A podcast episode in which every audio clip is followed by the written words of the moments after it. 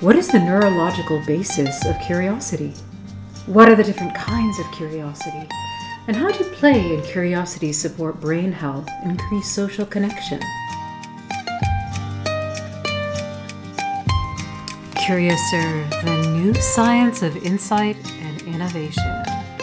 Read by its author, Dr. Nancy Ellen Miller, that's me, and welcome back to another episode. So, forging ahead into the third chapter, dedicated to your brain on curiosity.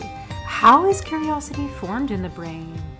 How is it maintained? What does it really mean on a neurological level to have your curiosity piqued, as they say? We're going to dig a little bit into a famous, what is becoming a famous neurotransmitter, neurochemical, neuromodulator called dopamine. You may have heard about it. It's what motivates us. It's what, uh, every time you see a like on your Facebook or your LinkedIn or Instagram, it's that neurochemical makes us curious to see who liked our post, who liked our photograph, who gave us a thumbs up. Well, there's a lot going on there in the brain. It's a survival mechanism. It's it's closely related to your motivation networks or what some call your brain reward system.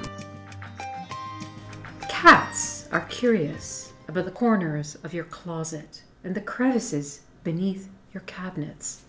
Dogs can't help but sniff through every garden in spring. Animals need to remember where their resources are their brains are almost always searching their environments.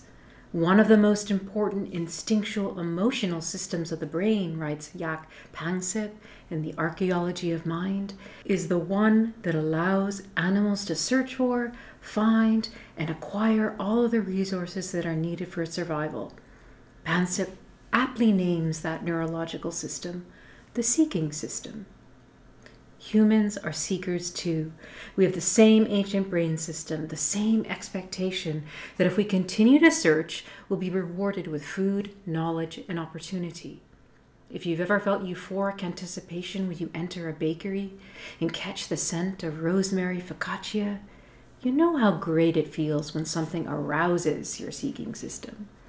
There is often greater pleasure in the anticipation of sinking your teeth into that bread than there is in the first bite itself. It's the same pleasure you feel sitting in a restaurant waiting for a delicious meal. It's that restless joy you get in the seat of an airplane when you imagine the embrace of a long anticipated loved one. It's a thrill of envisioning the welcoming enfold of your duvet on a long commute home at night.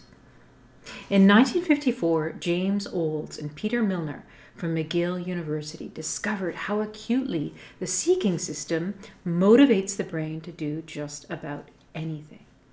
In an experiment where they trained lab rats to press a lever which released electrical impulses to rush through several regions of the rats' brains, Olds and Milner found something astonishing. The feeling of arousal was so intense that the rats returned to the lever obsessively, compulsively. They developed an uncontrollable urge to feel that pleasurable train of impulses again and again and again. The rats acted like gamblers on the way to slot machines, thrill seekers savoring the anticipation of a new adventure. What Olds and Milner called the brain reward system didn't need any external or sensual stimuli. There was no Sylvia as we talked about in a previous chapter, in the Trevi fountain, inviting the rats to move closer towards the lever. No whiff of warm bread pulling them closer to explore. We often think of the source of our motivation as extrinsic. We need to think of an external reward to get us going. An extrinsic reward may act as an incentive, but it's the electrical and chemical stimulation of the brain's own circuitry that triggers your insatiable desire to know, your endless curiosity to learn, your undying longing to create. In the same way, when you travel somewhere rich in sensual detail, a night market in Marrakesh, a flower market in Amsterdam, It's hard not to feast on the food for your imagination. But your brain doesn't need to feast on external stimuli to motivate it to think and act creatively. If you can't get to Marrakesh or you've missed the train to Amsterdam, you can enrich your curiosity, increase your enthusiasm, and up your motivation by remaining where you are. Your imagination has a vault of memories for you to explore at will, and the present moment is curiouser than you may think. There are proverbs in English so ubiquitous that they've now turned into platitudes. Necessity is the mother of invention. When life throws you lemons, make lemonade. But there's neurological truth to both. Provided you're neither debilitated by necessity nor besieged by lemons, a lack of satisfaction can trigger both your motivation and your curiosity. If you're down in the dumps, hungry for company, or fed up with your situation, the search for a solution counteracts the fear that things will never change. If you feel lonely, the anticipation of meeting new people might be enough to incite your enthusiasm to seek out meaningful community. If you're unsatisfied at work, gather information. It offers you the hope and the optimism you need to strategically plan your next move. The richer your curiosity, the more you'll learn. The more you learn, the greater amount of knowledge you'll be able to use creatively to your benefit. The pleasure of seeking often brings its own rewards. It appears in all kinds of activities, often under the pretense of achieving a specific outcome. When you shop for a new outfit, for example, your goal is to find one. But it's often more delightful to browse through the rack of colorful fabrics than it is to walk away with a single item. Fly fishing will likely bore you unless you learn to enjoy the casting as much as the catching. The act of seeking is often more satisfying than securing what's sought. Viktor Frankl never tells his readers that finding the meaning of life will bring them happiness. Instead, it's the search for meaning that gives life its joy and its purpose. A healthy and functioning seeking system keeps you engaged with the world. It's what motivates you to learn. It's where your daemon hangs out. The seeking system creates the neural conditions that enable you to do the simplest things, like brew coffee and answer emails. It gives you the motivation over time to meet your long term goals, whether that be writing a book, building a company, or developing a new treatment for cancer. Driven by dopamine, the seeking system is what Panksepp calls a complex knowledge and belief generating machine. To him, the pleasure of seeking explains why humans turn to a deity for direction when a crisis appears beyond human control. When people believe that praying to a higher power will have an effect on the outcome, Panksepp says it gives them the hope and the optimism they need to maintain their momentum, their motivation to keep going. Despite the real psychological benefits of the seeking system, it's not an intrinsically moral system. It can drive the brain towards fundamentalism just as easily as it can turn it towards altruism. It can lead to workaholism just as easily as it can motivate someone to act for the social good. To keep the seeking system in pursuit of psychologically beneficial rewards, the brain needs to maintain a high level of awareness. When the brain is aware of its surroundings, its choices, and their consequences, it's easier to delay gratification and make wiser decisions. When you lead your behavior with awareness, there's a greater chance you'll choose paths that will benefit you and your organization in the long term. Instinct compels most people to flee a burning building, rightly so. But firefighters, for example, are equipped physically and psychologically to ignore instinct and head into the flame. You may not be a firefighter whose purpose calls you to run headlong into burning buildings. But apply the metaphor to anything difficult you've had to perform.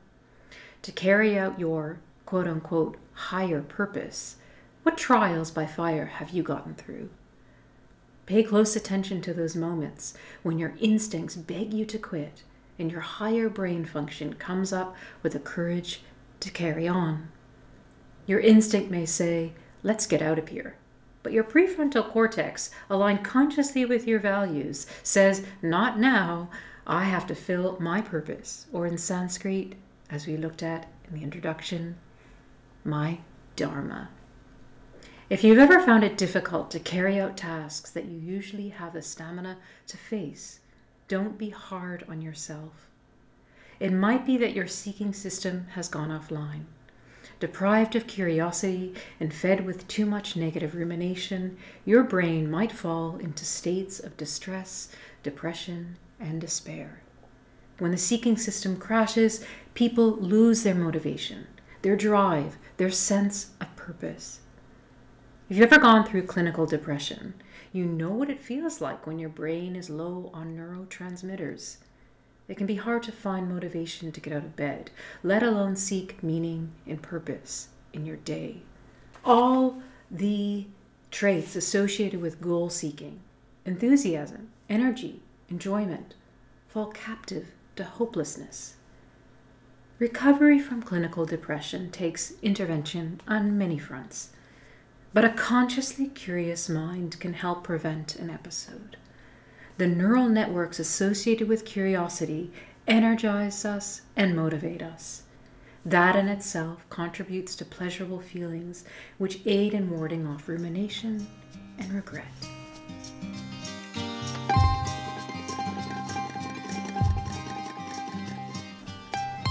Mindfulness break. Conscious curiosity When the sight of a fabulous outfit, the scent of a delicious meal, or the allure of a beautiful face catches your interest, your motivation and reward circuit, centered in the nucleus accumbens, is activated. Dopamine invokes your desire, serotonin satiates it. You feel pleasure. But the nucleus accumbens doesn't work alone. Neurons in the midbrain synthesize the dopamine that axons send to the nucleus accumbens. Also modulated by dopamine, the prefrontal cortex plays a role. It's where you plan the steps to get what you want. That rush of neurotransmitters prepares you to take action in the world. Dopamine is what gives you the motivation to seek goals, to learn, to work on meaningful projects. It's what gives you your appetite for life. Anything that piques your curiosity can activate your motivation and reward circuit. But since we all have unique life experiences and individual associations to stimuli, our interests in the world differ. One person's curiosity might be piqued by car engines, driving her desire to study engineering. Another might find flowers fascinating, leading him to get serious about horticulture. Whatever your inclination, take the following steps to stay conscious of your naturally curious mind. Stay awake to what intrigues you, what motivates you, what turns on your pleasure and reward system. Some people love debating politics, others prefer discussing recipes. Get curious about your own interests.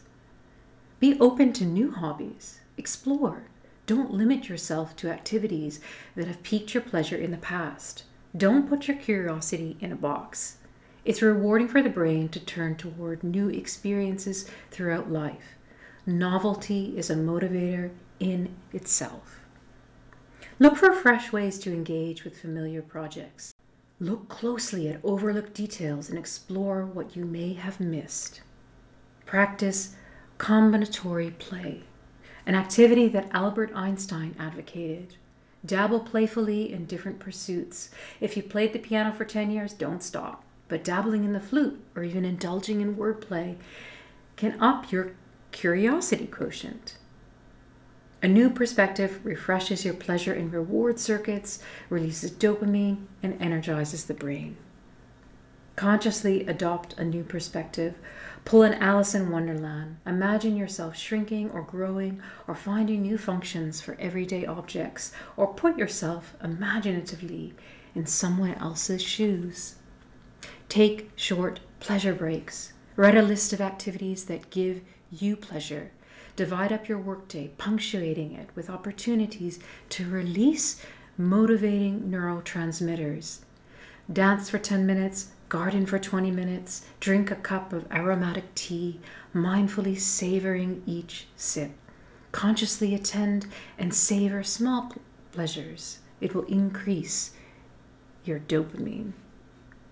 Use your imagination and savor the present moment. When you travel somewhere like a mountain in Peru or a temple in India, savor every sensation. But your brain doesn't need external stimuli to feel that pleasure and fascination for life. Take a trip through your imagination. Revel in a pleasant memory, the smile of your grandmother's face, the scent of firewood, whatever it is that ignites the circuits of your imagination and your pleasure. Notice the colors in the room you're in right now. Turn the living room into a night market, the hallway into a flower market, if only in your mind. The more you practice conscious curiosity, the more you will keep your brain motivated to reach any goal, however long it takes to get there.